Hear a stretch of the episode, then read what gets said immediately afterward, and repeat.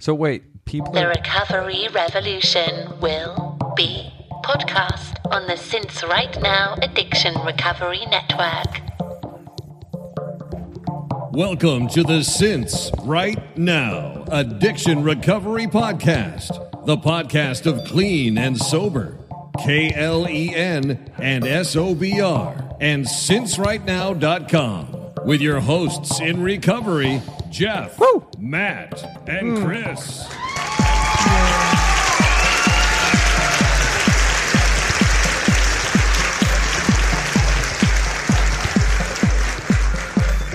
Uh, how's it going?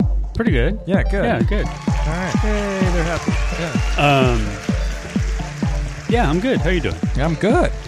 You're uh, looking good. I hadn't seen you in two weeks. I don't know where I've been. Or was it maybe it's one week? I missed last week's show. Yeah, you missed last week. And you, neither you and Matt were depressed. That was a hilarious headline. right, you listened, or Yeah. you, or you watched. Yeah. So That's no, so Matt and. I. It's funny. We both came in going, "Oh shit." I wonder if we are depressed. I'm like, I'm like, am I depressed? I'm Yeah. like trying to think because every time it's just Matt and I, it tends It's a to be depressive dude. Yeah, for a depressive depressive episode. Yeah, that's Yeah, hilarious. We tend to just be depressed, But you weren't. We weren't, No, which is awesome. yeah. yeah, and um, That was the lesson of the story. Not now. Um, but here, here's what's interesting. So, uh, this was cracking me up, kind of. It uh, this week, maybe even today or yesterday, I forget. Um, a listener wrote to tell me that last week's episode Mm-hmm. was a longtime listener. The worst episode since they've been listening, which which kind of cracked me up because what's That's uh, beautiful. Well, one, it's you know that's fine. You know we've done Yeah. There has to be a good one and a bad thirty one. episodes Sure. or something, maybe more. We're not going to hit it out of Um, the park four- every four time. years, right? And there Right. has to be a baseline. Now we know what the baseline for the worst episode is. It was Matt and I last week, That's funny. I have to Um, listen to that. and yeah, actually, people listen to that, so you know what how bad it can get, Wow. and then everything else is better than that. Yeah. Um, but here's the thing. Uh, so then I was wondering, like, it, If you had to I, break I it bet down, they would have thought. I bet they would have thought it would be a better episode if we had been depressed, which is really interesting. Oh, take. yeah. you know what I Yeah, mean? yeah. Because we would have. If you, yeah. because yeah. I think we we did a lot of like sort of inside baseball stuff. Mm-hmm. Like I, I was thinking a lot about the the podcast itself, Mm-hmm. like structurally and and uh, you know the form and and how we might change it. And I won't get into it because that was a, that was a complaint that I talked too much about the podcast. Anyway, I think that's part of what Yeah. threw him off is we weren't talking a lot about recovery. Yeah. we weren't talking. Uh, we didn't have a topic. We were just sort of Uh, yeah. two guys hanging Yeah. out talking, Yeah. which also got me thinking about the nature of this podcast. I, I feel like the way I think about it, and maybe I wish people thought about it, is it's more a radio show Mm-hmm. with three guys than it is a podcast with a topic every episode. You know, if you tune into a radio show like a morning zoo Yeah. kind of thing, and it's Yeah. three guys sitting around, Yeah. they're not going to say today's topic is. They're going to be doing their morning zoo, Yeah. and we're kind of Yeah, just three guys talking, and sometimes you know. Without the cool sound effects Right. of a good radio station. Yeah. Well, Yeah. we Um, should get some of those. Uh, so anyway, uh, worst episode ever. Last Okay. episode. Check it out. Um, That's awesome know that, it was the worst episode ever. yeah. That's so cool. Good. I- Congratulations. and Matt, I haven't told Matt yet, so I Oh. hope you're excited. um, And and so you went back and thought about the structure of that episode and broke it down into why it was the worst episode.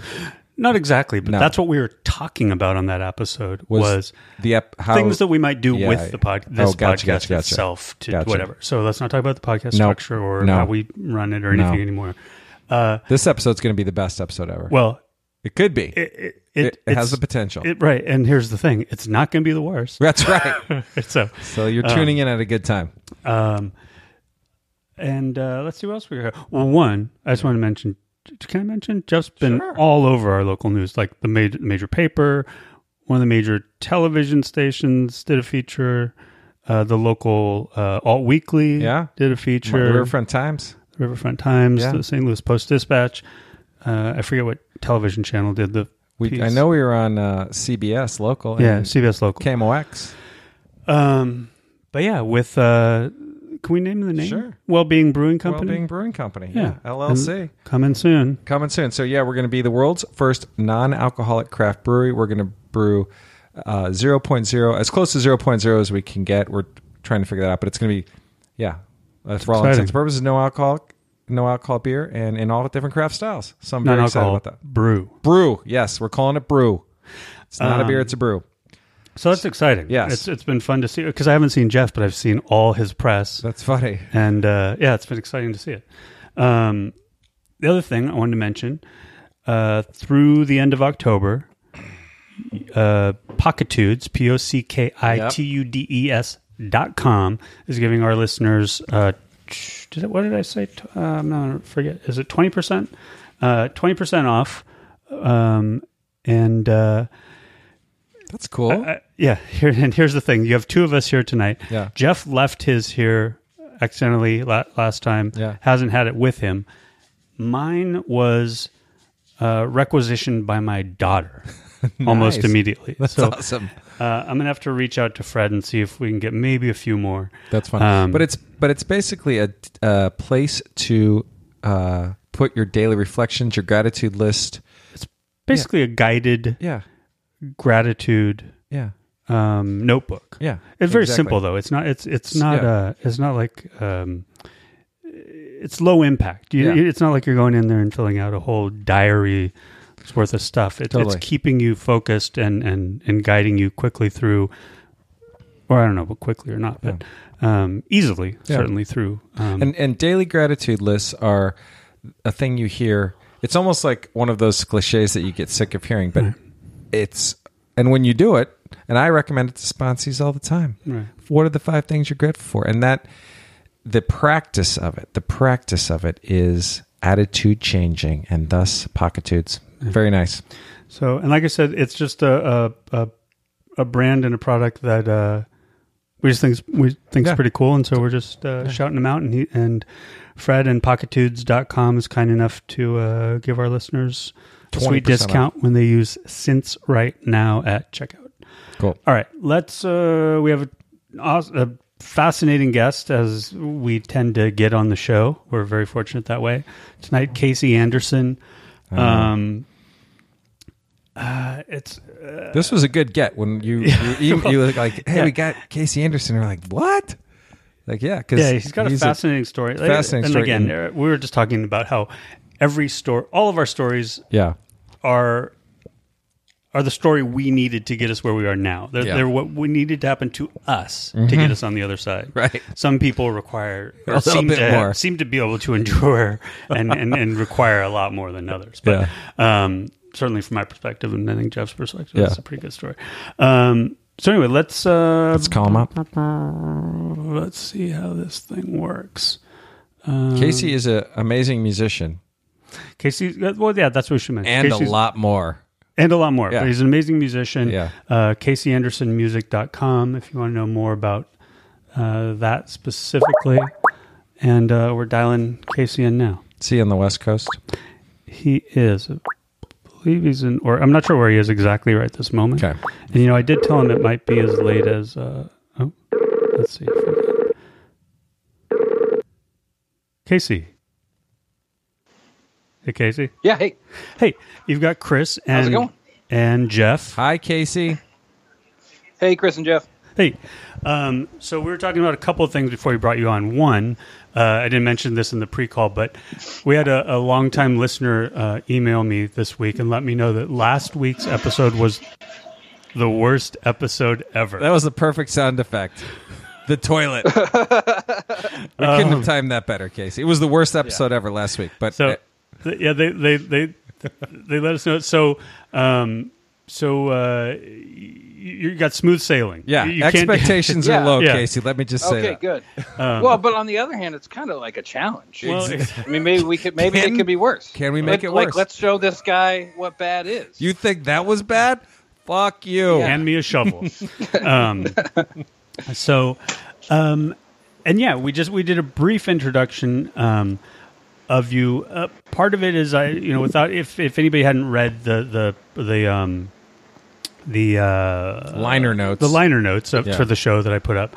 Um, I, I didn't want to give away necessarily, but I mean, you have a, a, a big story, and I didn't necessarily want to, you know, jump in and, and ha- have you go right to the, the big s- story of how, how you ended up on this side of things and the recovery side of things.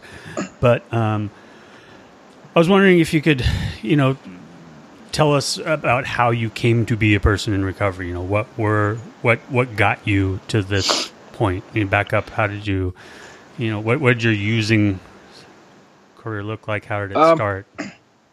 I started pretty young. I mean, I started. I, I grew up in the in Northwest at a time when uh, heroin was really prevalent, um, and I mean, I don't. I don't think weed has ever not been prevalent in the Northwest. But you know, I grew up. I grew up when grunge was popular, and Yeah. that sort of lifestyle was. Uh, I mean, maybe not glorified, but at least among teenage kids, there was Sure. there's there's something really alluring about that lifestyle. Yeah. So I tried a lot of different drugs really, really early on. You know, maybe like 11, 12, 13 years old. 14, I started to dabble in harder stuff. Uh, but by the time I was 18 and headed to college, um, I had tried an inpatient rehab stint in uh, here in, in Portland, and that didn't take. and I sort of like, I got to college and I drank the way that college kids drink, and then at some point it just became, you know, really clear to me that I couldn't drink and use the way that my friends in college could. Yeah. Um, and so and so I got sober pretty young. You know, I think my first my first real shot at getting sober, I was twenty, Wow. and so by the time I could go into bars, I was not drinking, which really takes a lot of the fun out of going into bars when you're so 20 years funny. old. Because so yeah, so um, Did you come from a line of alcoholics? Did you know that this was a, a possibility, or did you just find this out on your own? I mean, I I my my mom's side of the family is Irish, so So it's there. it was it was it's implied. I think it's it's, Right. it's implied in the genes. Yeah. Um, but it wasn't something that we discussed a lot in my family. You know, I know that um, m- my dad had some struggles, but that was like I was young enough that a I was wrapped up in my own life, and b that's that was really between him and my mom at the time it was going on. So um, I haven't tackled that a ton yeah. with him because he's had some other health stuff come up in it, and it's just it's like it's not relevant at this point in our lives anymore. Sure. What what my dad did when I was younger. Um, but so I, you know, I tried to get sober pretty young, and I gave it, I would say, a pretty good college try. Pardon the pun. Uh, and then I just, you know, when I started playing music, uh, and I was living in Bellingham, Washington at the time, and playing music, and it was like you could not go anywhere without cocaine being in that room. And I had convinced myself that, like, okay, maybe cocaine was a drug that I had not really ever tried. And so I thought, well, maybe this is the thing that I can handle. Yeah. And for, you know, from the time I was, geez, uh, you know, mid 20s until, uh, until I was 33 and taken out of 32, 33 and taken out of my own life. You know, like we'll get to that Yeah. Yeah. in a second. But by the, by the time I went away, um, I had been fighting. You know, have had stints of sobriety, stints of really, really, really reckless and terrible hmm. addiction, and I just like couldn't keep. I had one foot in either world at almost at all times. Yeah. Hmm. You know, to the point where, I mean, there were times when I would go to seven meetings a week, or there were hmm. times when you know, like I was really dedicated to the to the recovery program I was working, and then two months later, you know, I would go on a, s- a six or seven week bender and then come back. And that's not totally mm. irregular. I mean, that's, you mm-hmm. know, people go out and they mm-hmm. go out hard and then they come back in and they rededicate themselves. But I juggled it a lot because I had made a lot of really good friends in the program and I didn't, and I w- thought that if I said to them, you know, okay, I'm in trouble and I'm not really hanging with this program, that I would then lose those friends. Yeah. And the fact of the matter is, anybody who I've talked to since coming back out and stringing together some pretty serious years of sobriety has said, you know, if you had come to me, Mhm. we could have done this together. But what really hurts is that you didn't. And that so most of the relationships that I damaged with friends from the sober community were not damaged by the fact that I committed a crime and subsequently went to prison. They were all everybody to a one said, you know, like that's got nothing to do with me. My concern is that you lied to me about being sober a number of times and you and you didn't come to me when you were in trouble. Yeah, that's so interesting, and I think living that dual dual life of trying to go to meetings and then still go out and drink, and I did that for a couple years. It's a miserable existence, um, and I totally hear what you're saying that you didn't, for some reason, didn't want to disappoint people or be honest with them in the rooms. and for me, I I felt that way, and the reason I never totally cut it off is because something told me I still needed to go to these meetings, even though I couldn't. I was going in and out, you know. There was something Yeah. that just like I'm like just keep going to these meetings, even though I'm not doing this thing and lying to everyone. I don't know. It's weird. I uh, one of the last meetings that I went to in Seattle before uh, before I got more or less kicked out of Seattle by my friends and family. Uh, I went to a friend's meeting. I chaired a meeting, and I was just like so full of arrogance and righteous indignation. My whole chair was like, "Look." You guys lean too heavy on this program. You lean too heavy on the God thing. Wow. Like you're not giving yourselves enough credit to go out there and get sober and stay sober and, and then I bolted and I got, and I lived with the friend who asked me to chair the meeting, and she came home and sh- she was like, "Are you sure that you're a sober guy? Like that's not, Like what the fuck are you you, know." talking about? Yeah, she was like, "What the fuck are you talking about? Like Well- that's not how it's done. Have you chaired a meeting before?" And I and I of course was like, "Yeah, I'm sober. Like this is such horseshit." And I wasn't, you know, like Yeah. I wasn't, I wasn't sober at the time, and I was hiding it from them. And that, and I lived with two people who were sober, and and both of whom were really instrumental in not just in my being sober as a younger person, but also in a lot of the stuff that happened to me um, with music. Yeah. You, they were they were both really instrumental in me having a lot of good opportunities in music. And so when you know when they kicked me out of the house and, and subsequently left Seattle, I think both of them probably felt like, oh, okay, I get it. Like you were never really, really committed to this. Your thing was that we, it was really advantageous to have us in your life. So Yeah. you strung us both along, and they were both really hurt by that, and rightfully so. And that wasn't entirely the truth. Yeah. I mean, I you know I cared and still care deeply about both of those Sure, people, Sure. but I just was at a point where it was just like, no, you know, like I, I was not in a position to have that conversation with you guys. It was so much easier, I thought, to just bullshit everybody Mm-hmm. and then go out on tour, go off on my own, and drink and use. And it's not, you know, what in the long run, it wasn't any easier because all of those relationships got damaged. Um, and you know, like I said, people have been forgiving, but since I got out, there there are definitely friends who have said like, "Listen, I'm so glad that you're healthy, and I wish you the best, but I really need to keep you at arm's length for Wow. a good amount of time before Wow. I can believe that you're, Yeah. you know, like that you're really have your shit together." It's funny, you because you obviously have in- tremendous uh, charisma.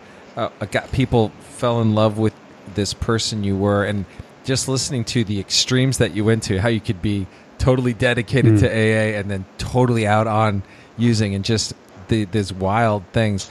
It's such an addictive. You know, it's like, oh my god, Yeah, yeah. such an addict. Yeah, and it's like, and I I was diagnosed when I so when I left Seattle, and and the one the last thing that that my really close friend Danny said to me was Mm-hmm. like, this is addict behavior, but there's another piece to this that is not right and not healthy, Yeah. And you need to like go see a doctor about this. And so I was diagnosed as type one bipolar as well.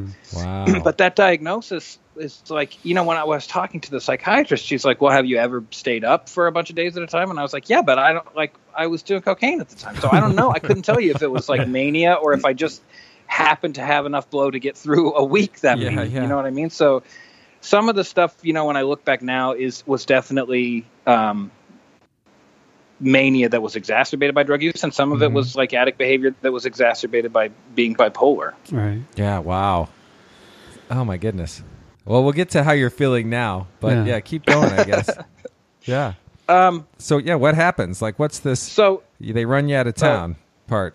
So so they at that point I had committed But you're in a uh, band. Like you're, fraud. are you in a decent? You're in like a good band at this point. You're in a band that's playing. Yeah, yeah, That's we- known or yeah, we were in a uh, you know, it was me and the, the band was called Casey Anderson and the Honkies, Okay. um, which was taken from the Honkies was one of the names that Levon Helm wanted to call the band when they first started, and the other guys. Oh, you're kidding. Voted. They're yeah, like, so that's "No, we, we're we not doing like, that." All right, well, yeah, but my guys were like, that's great. that is great. Um, so yeah, we. I mean, I was. I had gotten to the point where we were doing pretty good, and I had.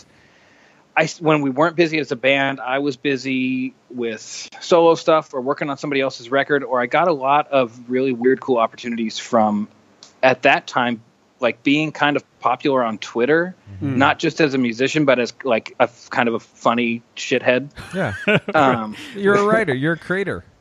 Yeah, your yeah, lyrics are so I got I yeah. oh thank you. Yeah. I had so I had these like you know, I got I did comedy shows when I was in LA, Oh, okay. but as you know, like they would ask me to come play, so it would be a sketch and then two stand-up comics and then I I would you know play like three bummer tunes and I would just have to be like hey, I'm really sorry guys. There's not like a big payoff punchline coming. This this is the end of my set. That's hilarious. the last song was about a soldier with PTSD everybody have a good night. Um, Thank but you, it, it opened night. up a lot of doors for me and I you know we were doing pretty well and I was I was like from a career standpoint I was things were going really well but I had committed this really really like embarrassing and shameful act of fraud that started out with I'll, I'll give you the short version. It started out with trying to raise money for the West Memphis Three, who were then still in prison, and unfortunately, like I was the guy who was in charge of the money, and I was ah. not at a place where I should have been in charge of hmm. my own money, let Right. alone a bunch of other people's money. So, co- in, in trying to cover that, I did a bunch of illegal things, and and at the time that my friends kicked me out of Seattle, they basically said like, "Look, I don't know how it's not public knowledge that you did this, but it's definitely known to the people in law enforcement." Wow. and you're going to get in big trouble. And so I came back to uh, my folks live, you know, around Portland. I came back home, and at that point, I just like I didn't know if I was going to go to prison, but I knew that nothing that I was doing was working. Hmm. yeah. So, and I had been to meetings before, and I liked. There's a place here in Portland that's really great, and I liked that place because I had lived near there before and been to meetings there hmm. before. So I thought, well, I'll just go back to this place and I'll see if I can string some time together. Mm-hmm. And I did, and I put. I had uh, a little over a year before finally, you know, everything caught up with me, and I went before a judge, and they and they put me in prison. And at that point, it was just I was just like, I mean, I struggled, but I had gotten to a point where I knew, you know, that's not like they don't show up at your door and you're in prison the next Right. day. I had I had a lawyer, and they I knew this was coming. I knew I was going to be sentenced. Um, and my family had, you know, they obviously they were not thrilled, but they my family is so great and they've been so supportive That's good. and um, you know like i have had so many extra lives with them that i shouldn't have had and so they all just you know but my mom essentially said like look if you could do this and you can get through this and you can come out the other end then you can rededicate your life to being sober and healthy and if you can't get through this and you come out of prison and you go right back into everything that got you here in the first place you can't like i can't have you in my home Yeah. Yeah. um And because it had gotten was- to the point the the Go ahead. the fraud was was it something it just kind of got started there was no intention it's not like you're some con man with this master plan of whatever it just like this thing happened and then it just gets out it spins out of control because of the addiction Yeah, that's. Okay. I mean, yes, that's that's the fact of the matter. It's really.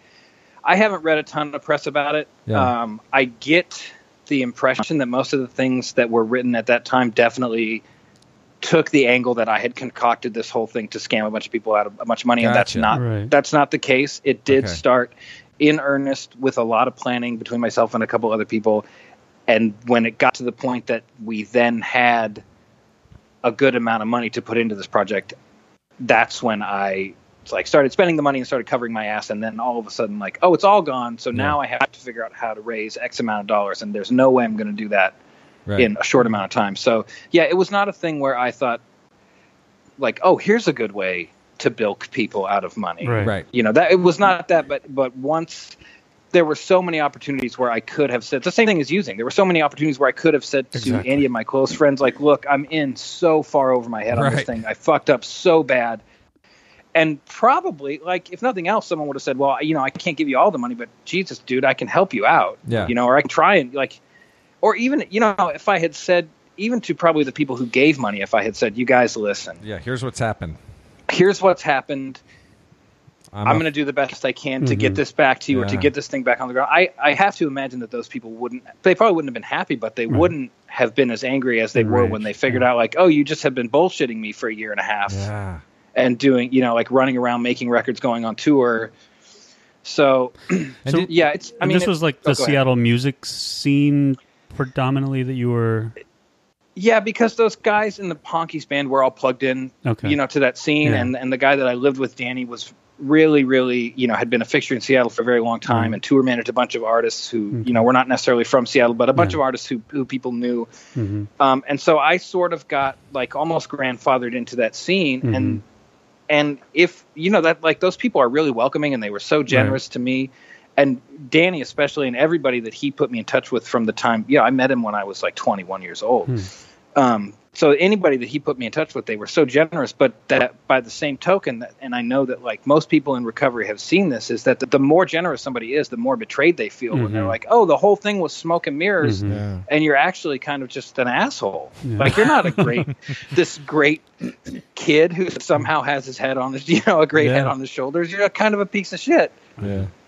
So you you were you and a lot of this this your addiction was going on this whole time. And did anyone know that, or Yeah. did, were you hiding that and all of the money things? Uh, I was hiding it from the people that I felt I needed to hide it from. Mm-hmm. Gotcha. So there were people who, when we would go out on the road, people would see me drink or use, Yeah. and they would just know, like, okay, well, Casey doesn't talk about this to Mm-hmm. this group of people, so I'm not going to talk about this to this group of people. And music, the music business is a business that is not like real heavy on accountability to begin with. Right. It's it's an enabling So- kind of business if you're out It- it's- on the road. it I'm can sure. be. Yeah. Yeah. it really can be. I mean, there, you know, there are definitely people you can surround yourself with people who will hold you accountable. But if you Yeah. choose not to do that, it's easy to find people who, like, everybody has their Sure. own shit to deal with, and nobody, like, nobody's Yeah. really interested in tattling on you if you decide you're Right. going to drink or do blow Right. while you're out on the road. Right. Um, so I, yeah, I, I, like I said, I kind of had one foot in each world where Yeah. some people knew that I drank and used, and some people didn't, and they didn't really ever converge until the very end when everyone in Seattle started started going like, "Oh, I had kind of a weird experience with him too," mm. and then mm-hmm. you know it got to the point where everybody was like, "Oh, okay, well then he's like lied to everybody about one thing or another." Wow. And then it just became this urban legend or something, right? And the whole town's out to lynch you. I don't know if they were into Litchby. They definitely were not super interested in me being in that music scene anymore. Interesting. Um, so I like, I kind of felt it coming and preemptively sent an email to the guys in my band, and they at the at the time they all knew what was going on with me, and none of them had taken me aside yet because they didn't feel like it was time for that yet Wow. for whatever reason. So I sent off an email that just said like, "Look, this band thing isn't working. I'm going to do solo stuff. and I'm going to work on other people's records." And they were all like, "Okay, dude, whatever." You know what I mean? Like Yeah, that's yeah. fine. All do right, whatever buddy. you got to do. Yeah. Yeah. Um, so I, you know, like I tried to sort of extricate myself from that before anything caught up with me, but like literally 24 hours later, I had finished working on a session for a singer in Seattle, and I w- went out to a bar and I ran into two guys, and they were both like, "Hey, man, I've heard some kind of fucked up stuff about you lately." And neither one of them, they were like, "I don't really want to get into it, but just so that you know, Yeah. people know who you are." You know, like, it was that kind of cryptic Yeah. thing that seems like it belongs mostly in TVs and movies, and like, why wouldn't someone just say, "Hey, did you really take Yeah. a shitload of money from people?" Or, Yeah. um, so you know, and then the next day, like everybody kind of, the, everybody got to have their say, and and Danny said, you know, I really think that you should go get like checked out for something a little bit more complicated than addiction, if there is such a thing. Yeah. Um, Well, certainly and- co-occurring disorders. I mean, are sort of part and parcel of yeah. what we all. Without a doubt. Yeah, addiction goes usually goes hand in hand with something else going on. Yeah. Yeah, yeah. I mean, yeah. Like if if you're in the rooms, you don't see too many people who who wouldn't also meet the cri- criteria for some sort of mental illness. Yeah. So when did the when did the shit hit the fan, or when did you personally realize the jig was up and felt it? So I October 24th, I left Seattle. October 24th of 2012, I left Seattle and came that night. Called my folks and said, "Look, I'm in a bunch of trouble. I'm going to talk to you about it when I get home." Came back to Portland. Went to a meeting that night. uh, met the guy who would be my sponsor early on, and then and so that's you know I keep that as my sobriety date. and then from there it was really you know it i didn't go i didn't actually go to prison until december of 2013 so in the interim i was like trying to get sober but also trying to explain to my parents and friends what was going on. And then also like kind of started seeing this girl in Los Angeles who didn't really know what was going on so that became pretty complicated pretty quick. Yeah. um Did did 'Cause you feel like, like- that that was like a little uh, jump at a love addiction or something, trying to grasp onto something, or I I honestly thought that because at the at the beginning yeah, the discussion, you know, my lawyers had said, well, like the best we can hope for is that maybe we can just get you like a long probationary period and you won't have to serve any jail time. so of right. course, I my thinking was, oh, great, I'm never going to prison then. I'm just going to be on probation so I can go do what I want. So then I was like, oh, well, let's just get to the business of leading a normal life. right. Let's jump. You know, like let's. Yeah. Mm-hmm. I'll be sober. I'll get this girlfriend who lives in another place that I don't even live, and everything will be fine. Yeah. And obviously, it was not, and everything. You know, like I held on to my sobriety, but everything else yeah, fell apart yeah, because it was like even that relationship was kind of just based on like both of us having an idea of the other person that was nowhere near the Mhm. reality of the other yeah. person yeah, yeah. which which I think happens to a lot of people in and, and is maybe one of the reasons why they say like oh maybe dating should not be on your radar when you Right, first get right. sober because you have some bigger fish to fry Yes. um so that you know I like I kind of put that girl and that group of friends through I, well, I mean, I put them through a lot, you know, mm-hmm. like because they found out the hard way what was going on with me, and then all of a sudden, mm. like one day their friend was there, and the next day I was like, "Oh, I got, to I have to go. I'm going to go to prison tomorrow." Gotta go. um, Later. but you know, but like out of that came the relationship that I have now that I've had for several years with my fiance. Mm. So it it was like there are there are definitely times when those of us who are still in touch from that group Oh, are like, did that all that really happen? Hmm. Wow. Like, did all did all of that shit really go on, and, or did or have Kate and I just been together this entire time? But it's it's not like when I left Los Angeles, my girlfriend at the time, Tracy, called my fiance now, who was just a friend at the time, and Yeah. said like, I don't want anything of his in the apartment. Like, I cannot believe that he's gone. I I want everything of his gone from the apartment. So Kate took everything I owned to the Goodwill in Los Feliz, and now hears about it every time we go by. So she's like, "Oh, that's a cool guitar," and I'm like, "Yeah, I had that. Um, it is really cool. It I is. did have that at one point. It's awesome. Yeah. yeah, Oh my gosh, that's crazy. So you come you come back from L.A. and go to jail, and then I came back. to, in jail. Yeah. Does your head get on straight, and you're like, "Holy shit, this is what's happened"? Like, do you feel it at that Yeah, but even that, I mean, the first, so the first place that I went was a federal detention center because Mm-hmm. I was being held before my hearing, my sent my full sentencing hearing, and in a federal detention center, at least in the one I was at, you are in the unit 24 hours a day. You don't go out. There's no outside rec. Hmm. There's no. Wow. There are not really windows. There's like a tiny little window in your cell that's uh, fogged over.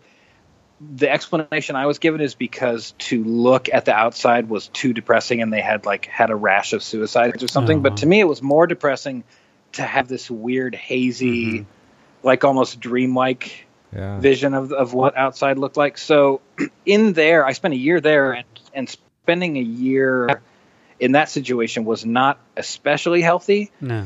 But I was also in contact with my family, and I was in contact with a couple friends, and you know, my mom, my mom, and dad both just said like, look, if you get through this, you can come out the other side, and your life is going to be a whole lot better than it ever was. So Yeah. like, this is your chance to make the choice about what you want your life to be like and it's really shitty that you're in a, in the position you're in but this is probably your last chance to really make that choice Yeah. Yeah. about which direction your life is going to go and that you know if nothing else that stuck with me. And i had a judge at my sentencing who said uh, judge ronald leighton out of uh, i was sentenced in tacoma for some reason that i don't understand. interesting. but but he's he said you know listen i i have a close family friend who suffers from bipolar disorder and addiction and her life has been hell. And i want to tell you that i understand that a lot of the things you did were informed by this comorbid disorder that you have i also need you to understand that you are responsible for what you do in the world Mhm. and I can't, in good conscience, let you out of this courtroom without sending you to prison because you have done harm to people, you know, financial harm to people, Mhm.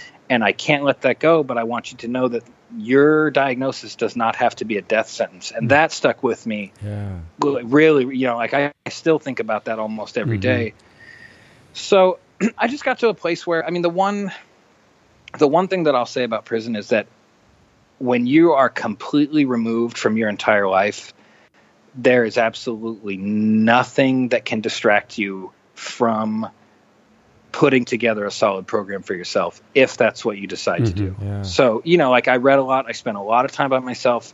I didn't get involved in any of the like shenanigans that happened in prison. Mhm. I just like kind of set about to trying to build a foundation for what would happen when I got out. Gotcha. And when was that?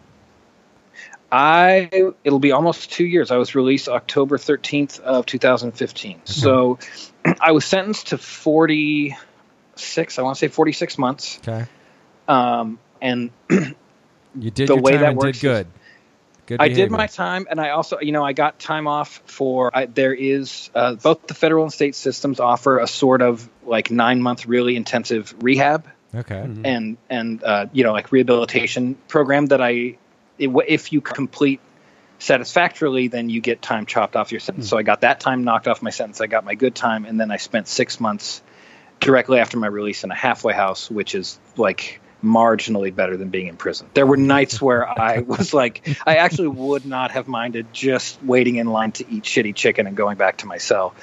Um, but In the halfway house. Well, Yeah, yeah, no, I I was hear in ya. because because when you're in the halfway house, yeah. it's like you're so close to the things that you could be doing, Oh, but you really can't do any of them. You know, like Yeah, yeah. my my folks are right like there, purgatory. my girlfriend's right there. Yeah. Yeah, it's like it's totally like purgatory. And there was I was like, you know what? I was almost better off when I it was just me and Yeah. my bunkie, Yeah. and we would bullshit until we both fell asleep. But now it's like me in a room full of forty snoring, farting Right, dudes. yeah. Hey, so there's a there's a lot of talk about the way mental health gets addressed, if at all, in prison. Um, and so you had this judge that was aware of your your diagnosis, and I, I don't know what you were doing to address it before, but when you were in prison for that time, was was there were there any resources at all? Was there any way to work on that aspect at all? Um, well, they they do disperse your medication. They do. Okay. So there's somebody who handles your medication. There is, uh, let me think. There are res- there are resources available, but like everything else in prison, they are spread so thin Right. that it's really hard. like you can get emergency care if you need it. Okay. But if I said, you know, like, hey, I kind of think that I'm feeling a little manic, it would be cool to talk to the psych Yeah. then they would be like, "Well, have you do you like are you having suicidal thoughts? Are you you know like this? Is this happening?" It's like, no, I just know how I get. You know, like I can feel it kind of coming on. They're like, "Well, you know, drink some water, walk a couple laps, see how you feel, and check back with us." Um, so it's they.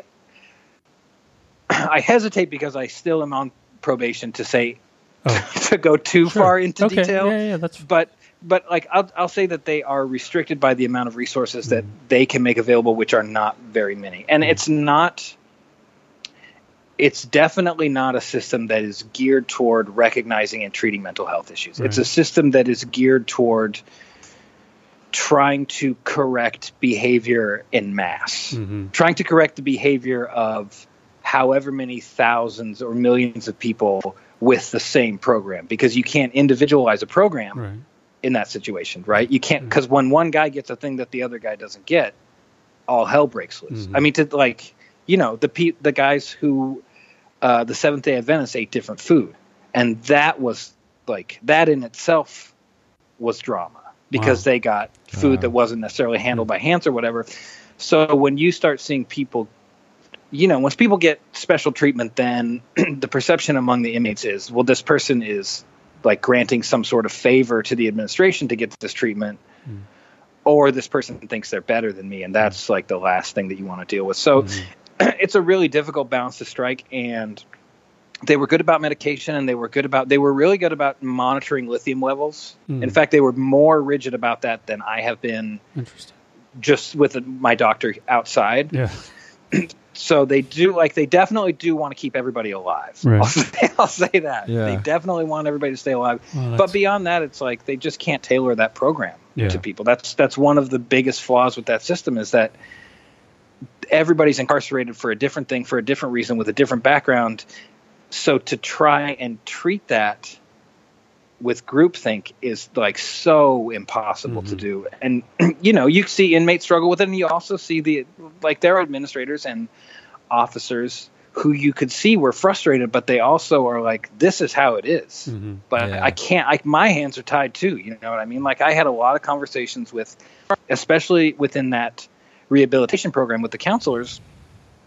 Some of whom came from a counseling background, and some of whom came from a corrective background. Mm-hmm. You know, who just said like, "Well, I was an officer at this other prison, but I'm really interested in working with addicts." So they go through a certification program through the the U.S.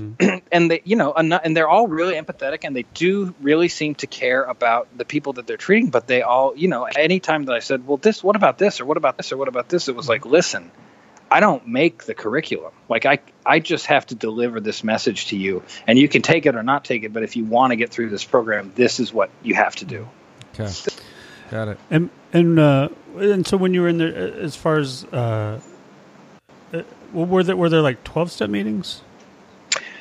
There are at a lot of prisons. There were not at. There hmm. were at the first place I was at the detention center in SeaTac. There were twelve step meetings that hmm. people would bring in from outside. The second Right. place I went was the camp at Sheridan, which we got caught in this weird thing where they would say, I, like a couple of us said, you know, like this this drug program is great, but it would really be great to supplement that with some meetings. Hmm. Can we start a group? and everybody that we talked to said, "Yeah, that would be great, but this is, is that like we think that you have to go through the chapel." And so we would talk to the chaplain, and he would be like, "Yeah, I don't think that's my lookout because it's not really a religious program. So you got to go through the psych." And the psych guy would be like, "Yeah, it's not really like." We don't do that. We can't really set up those groups for you. You have to go. So we bounced back and forth.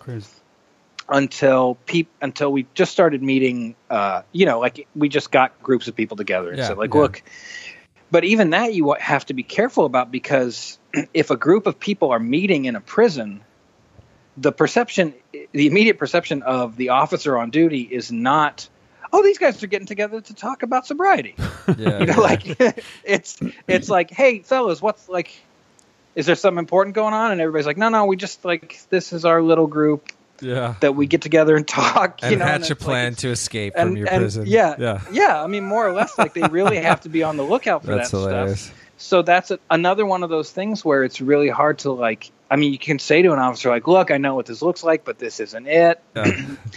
But We're also, like, we're not tunneling. Yeah. We're not like I'm not trying to get food delivered later tonight from over the fence. Right. I just want, want to like study this book with my friends and talk to them about their sobriety. And then they, they kind of were like, "Ah, okay."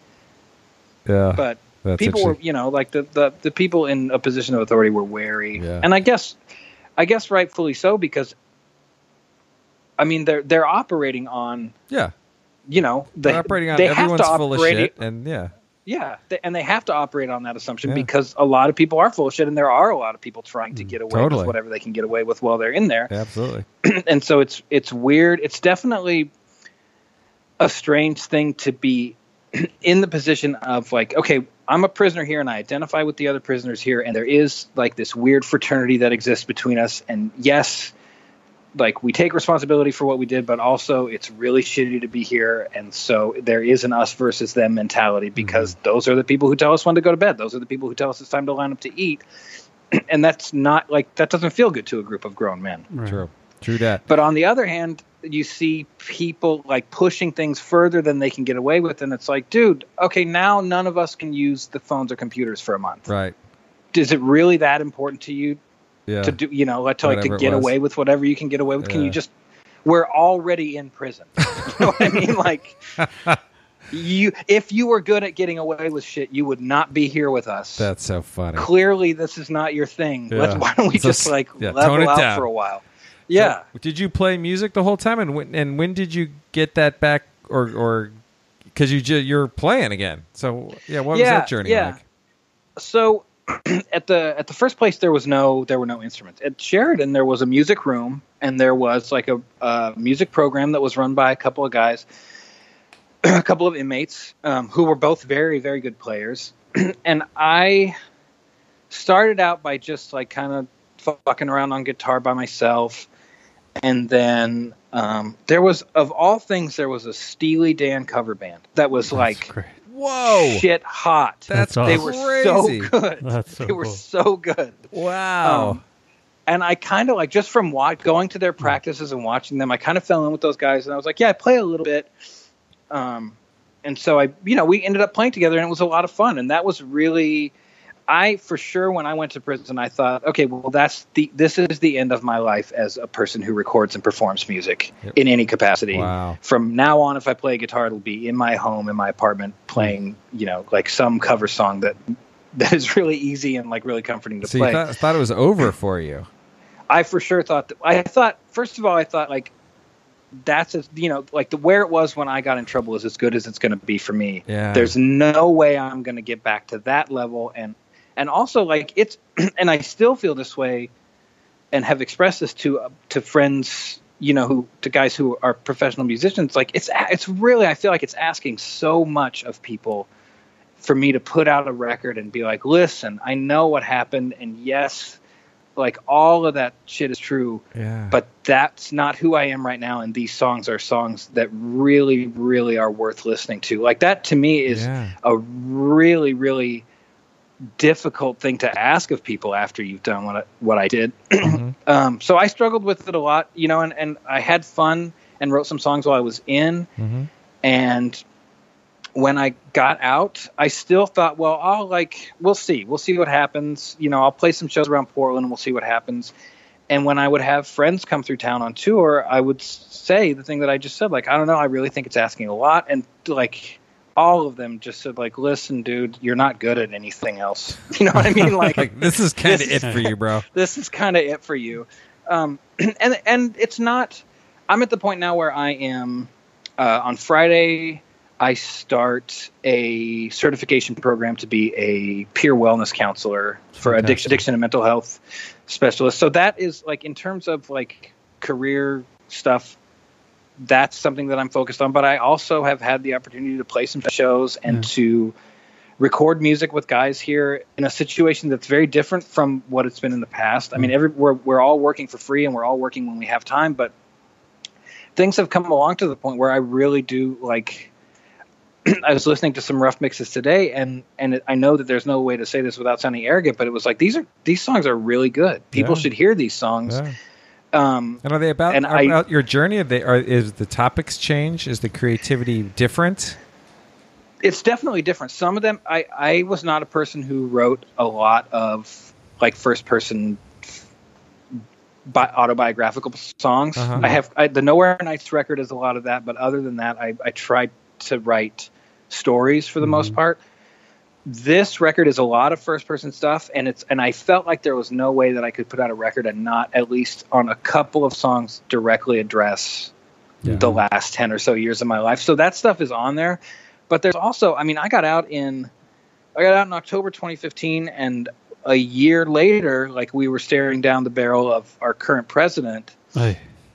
and it's a really really strange thing to be released from captivity into a world that is supposed to be like the very definition of freedom and start to see all of that stuff recede Yeah. in real time right in front of you. So there's a lot of stuff about that on there. Um it's i'd say it's a mix. I mean there's there's some stuff that's that's rhetorical and is and is grounded in you know what has happened the last year or so. And there's there's a lot of stuff that's autobiographical and is grounded in everything that led me up to getting in trouble and then and things that have happened since That's awesome. Well, congratulations on putting that out because that's oh huge. thanks man Yeah, the music's great. Really. Yeah, Thank exciting. you. Yeah, I, I really am. Like, I don't know. You know, the record will be out sometime next year, and I haven't made, but I haven't said anything really publicly about it. But I, I, um, if if I'm able to keep ticking off days, then you know, when October 24th comes around, if I'm fortunate enough to have five years at that point, then I think that that to me feels like a good time to make a decision about like what's going to happen with this record. That's fantastic. That's cool. So Uh, they say yeah. that. They say you don't really trust anyone until they got five years. That's what we say at our meeting. We're like, oh, that guy he doesn't even have five years, man. Don't- He can't even drive. Don't even let him drive. Don't let him get the coffee. He'll fuck it up. yeah. Um, That's awesome.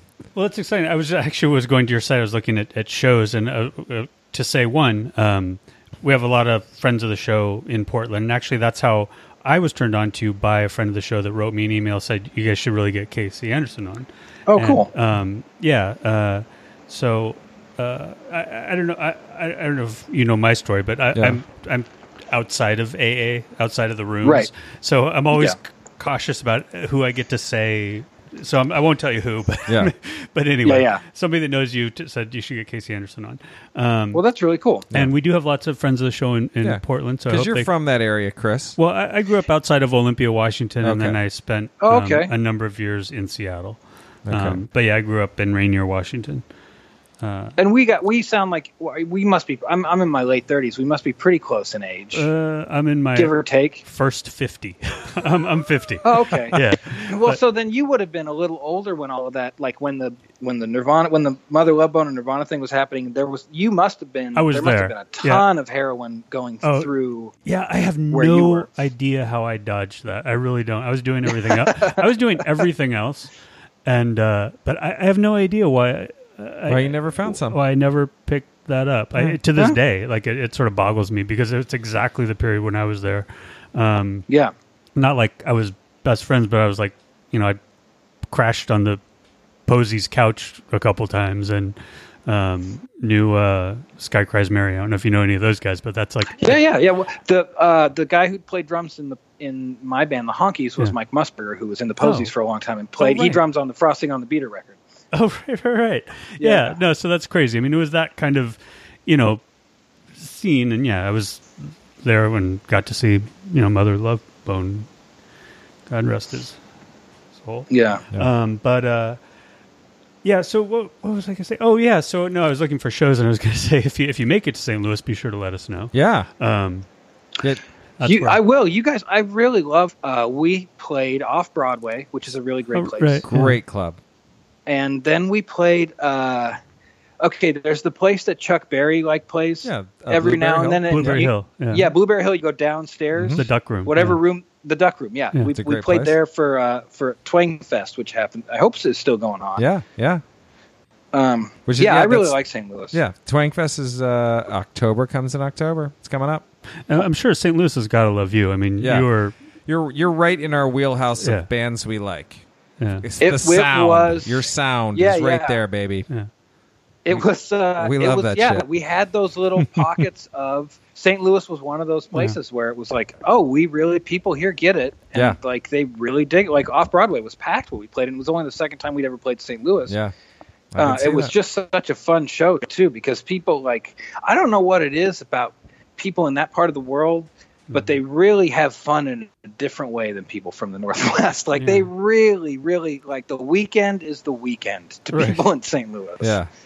I think it's because uh, we're, we're where uh, the weekends are made for Michelob was coined. So That's right. you know, it's like a, a beer town and a weekend town. and- Yeah. God Yeah. yeah, yeah. Which no, looking back though, you're like, oh, the weekends were made for Michelob. Right. That's? Exactly. yeah. Got, yeah. So I, I want to hear just to kind of give this a little, you know, closure. When you, have you done some amends to this this uh, long list of people? Have you gotten to that point I yet? I have. I actually um, that I those started while I was in prison to the degree that they could, Sure. and they continued as soon as I got up, and and they're you know they're they're different kinds of amends. I mean, there's Yeah. there's people who were victimized by me financially who that has to be a living amends. That person does not want to hear from me, and they really don't give a shit Yeah. why their money got spent. Mhm. It Yeah. got spent, and I went to prison, and that was like to them that was the amends. Yeah. I went to prison. Yeah. Um, other people, you know, I've had, like I said, I've had a lot of sober friends that I've reached out to and said, like, look, I, you know, I was very dishonest with you for a long time, and some of them have been really accepting, and others of them have said, like I, I, said, you know, break. like that, I, I, yeah, I love you, and I really am glad that you're healthy, but I, I need to have a little distance, you know, and I, I hope that we can pick up sometime down the road. So that has been, I expected it to be a really, really, um, I expected to be met with a lot more resistance than I was with people. And and especially, I really thought like, oh my god, you know, people in the music business are not going to want to hear from me. And and anybody, almost anybody that I've reached out to, has said, you know, like, hey, you didn't do anything to me personally. Like, it's fucked up what you did, but it, it didn't have anything to do with me. I'm glad that you're out. I'm glad that you're healthy. Like, please stay healthy and sober because you're not a lot of fun to be around when you're not. Um, which is the opposite of what you think when you're Right. using. Like I thought, oh, I thought it was the most fun to be Yeah. around. What are you talking about? Um, that was awesome. Yeah. Turns But- out you weren't. So so it's been it's been some uh, it's been some mixed results. I you know like the the one of the nicest things that has happened is I'm I pretty soon I will be filing a motion to have my probation terminated. I've been on probation for 18 months. My probationary sentence is three years. but you you can ask at some point along the road. You can go before the judge and say, look, you know, I, I haven't fucked up. I'm doing everything I need to do. I pay my restitution. I'll continue to pay my restitution. I give you clean samples every time I'm drug tested. I'm going to continue, you know, I'm going to continue to stay sober. and so I, you know, I wrote the judge this letter that that basically just said, you know, like my life now is not motivated. I don't pay restitution or give clean drug tests because I'm worried about what would happen if I didn't. yeah, yeah. I do those things because they're the next right thing for me to do that day, and they're going to continue to be. And if they aren't, then I won't have to worry about prison because I'll be dead. right. So, and and one of the people who wrote a letter on my behalf was one of the people who was victimized by me. So that was like a really huge, huge. for me to have that conversation and have her say like, no, no, you know, I want to write on your behalf because I really like you're such a different person mm-hmm. than you were when when I had these experiences with you was was a really like rewarding moment and conversation for me to have. Sure. Do, do you feel transformed? Do you do you have that perspective now where you look back and think that was a totally different person?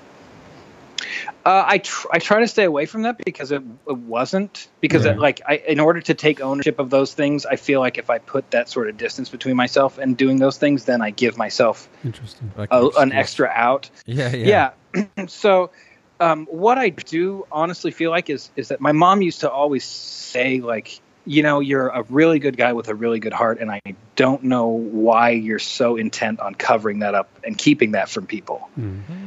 and so I feel like like that the layer and the layers that I put between myself and connecting to other people, and between myself and being that person that I think every mother sees that. You know, I, mm-hmm. I hope every mother sees that in her child.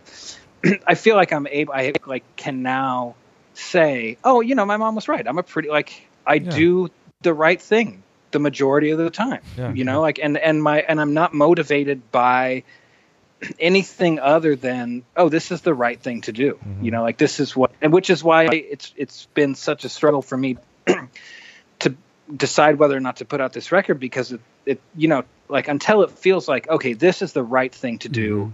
for me right now then i can't make that decision and it's getting closer to feeling that way so you know i, I feel like that's something that's going to happen but I, I do feel like i'm a much i'm in a much better place and it's it's i mean it takes you know they say it takes what it takes and it took me a long time to get here and i'm really really grateful to like everybody that i've come into contact with whether they're sober or not whether they're you know whether they work a program or not who has like given me so much grace and been so supportive. Mm. And i you know I, I, I for sure would have wound up dead were it not for my family or my fiance or you know a bunch of my friends. I just mm-hmm. don't i i know that i could not have done it myself and i know that as terrible as it was to be in prison the only way that i ever would have gotten that message was to be completely removed mm-hmm. from any other distraction and just have to look at like well here you know you- you're 34 years old and this is what your life is. Is this where you want it to be? Yeah. Well, well, good job, man. Congratulations. Thank you, man. No, it's Thanks, guys. So glad you're here, and uh, glad. Thanks for coming on, man. It's uh, it's Oh, terrific. my pleasure. having You guys, yeah, you guys are doing a great thing, and I will continue listening even after this episode. Oh, I Okay. appreciate that. Which, Well, yeah, I, I which think, I do want to say one thing really ahead. quick. Yeah, yeah, please. When the toilet flushed, it was a Kleenex. I was not going to the bathroom when I took the call. I just so- want to make that clear to you. I'm so glad you waited till the end to disclose that. That's Yeah. that's Yeah. fantastic. Um, Well, I hope that we kept the guy who thought the last show was so terrible hanging until that moment, so exactly. I that now he there's some payoff for him. that's good podcast. That is. um, Nice job, Kasey. yeah. Yeah. Um, so yeah, d- uh, what, where do you want people to find you? Where do you want them to do? Where do you want them to go? Um, well, they can if they want to hear music stuff. It's KaseyAndersonMusic.com, which is K A S E Y A N D E R S O N M U S I C dot com. Um, and otherwise, I mean, if they're not interested in music, then there's any number of organizations that people can get involved in that are some are related to offset programs and some are not. where that you know, like if where they can do the next right thing Oh, for terrific. them. So Love so it. yeah, if people, I would just encourage them to do that. We're at a time where I think sooner or later people are going to have to figure out that, especially in our immediate communities, we all have to have each other's back, Mhm. whether we agree or not. Because I don't think anybody who is in charge of this country right now gives a shit about any of us, no matter what our politics are. All right, thanks I for think that. we can get on board with that. Yeah. We yeah, that's funny. We struggle mightily to remain apol- apolitical, although we Yeah. kind of had a pretty political we've had some political Yeah. episodes. Yeah, yeah. Um, but uh, yeah, no, I, I- It's tough not to, man. I We're- was- Everything's political. It's really hard not to. Right. And, and I for sure immediately fall. And I, I know that we're like you're closing on out of time. I'll just oh, say no, that, no, no, that we're good. he. Take your time. Oh, okay. Um, I I was a person who immediately following the election said like, well, now hold on. The people, millions of people voted for this guy. Mhm. They can't all be horrible. And he really like he is insistent on testing that. Mhm, like yeah. I am a person who wants I like just give me one redeeming thing to humanize yourself, dude, and I will like I will run with that as much as I can because you want to believe Mhm. that there's some part of this person who has anything other than himself in mind. But it's I mean we're nine months in and it hasn't happened yet, but there's still plenty of time left. So hopefully some redeeming thing happens. Ooh. Well, we hope so. Well, and specifically as it relates to what we're going through, um, you know, one of the larger, maybe the largest advocacy group, certainly the best known face. Well, I won't even name them. Um, they were sort of having that, hey, let's work with this guy sort of attitude. And it would frustrate me to no end because the previous administration was doing so much good in regards to um, addiction, specifically the, the opioid Yeah. and heroin epidemic. Um, you know, Yeah. all his people from the uh, Surgeon General to uh, Michael Botticelli, the quote unquote drug Yeah, czar, yeah. Um, but and the president, the previous president, and then this new administration has only paid lip service and has yet to you know declare the opioid um, Right. crisis a national I was- emergency. I was Um, going to say that he he said this president said on August 10th he would declare the opioid crisis a national emergency. We are now almost through with September, and he spent the last week rage tweeting about the NFL. So so So crazy. like, I yeah, think I think the only good a thing, the redeeming quality may be that he's so bad he's going to exacerbate us hitting a bottom just like an addict would Interesting. with race, drugs, and climate change. He's raising the bottom. He's for us? he's yeah he's making us Yeah. hit a bottom where we have to do something desperate to Yeah. get sober from all of this. you heard it here first. well, you and go. I, I think that I mean I, I really think that that's where people are going to have to learn that you have to we're going to have to pick our battles pretty carefully and we're Right. going to have to do so in our communities where we can impact have the biggest and most far-reaching impact Yeah. because we can't I honestly could not care less what he thinks about the NFL and neither should anyone else and there's no reason that should be something that the entire country talks about for a day let alone a week there is so there are so many other things happening right now that that shouldn't i mean like he i'll say this about him he successfully managed to take a form of nonviolent protest about violence against african americans and turn it into a discussion about the meaning of the flag right. so like i mean if that and I, you have to assume that that was part of his aim or maybe not maybe i'm I giving him don't too know. It's credit. so I know it's so hard to know anymore. Um, but Yeah. man, that's a uh, that is a whole nother podcast. We could do it, but uh, Yeah, I- and well, I mean, I, well, there's one thing that that I think is important is that like if I go, if I'm in a meeting or if I go, I sometimes volunteer at a community center way out in East Portland, and if someone comes in and they need help, and if someone comes into a room and and they don't want to drink anymore or use anymore, or someone comes into that community center and they need help with their resume or they don't know what a cover letter is, I you don't say, well, who did you vote for? I mean, Right. we're all here to help each other in this country, and, and that's what's important. Well and that, said. like when it gets down to That's it, good. everybody is scared of something. So, like, Yep. if there's anything any of us can do to ease another person's pain, then we should be doing it. Very good. terrific perspective. All right, that's our quote. Nice right, job, man. Kasey. We'll see. Come to St. Louis and uh, play a show sometime. We'll come see you. All right. Well, let's we'll, we'll see where this probation thing lands, and then maybe I will. Okay. All right, man. All right. Uh, thanks care, for joining guys. us. Have a good evening.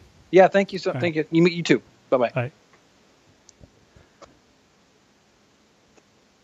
That was good, man. All right, dude. Uh, that was terrific. Yeah, it was a good Um, show. That was Yeah. not the worst show. That was he. That we were. Oh yeah, no, no, that that's we, s- we ranked slaughtered near last the week's top. show. Yeah.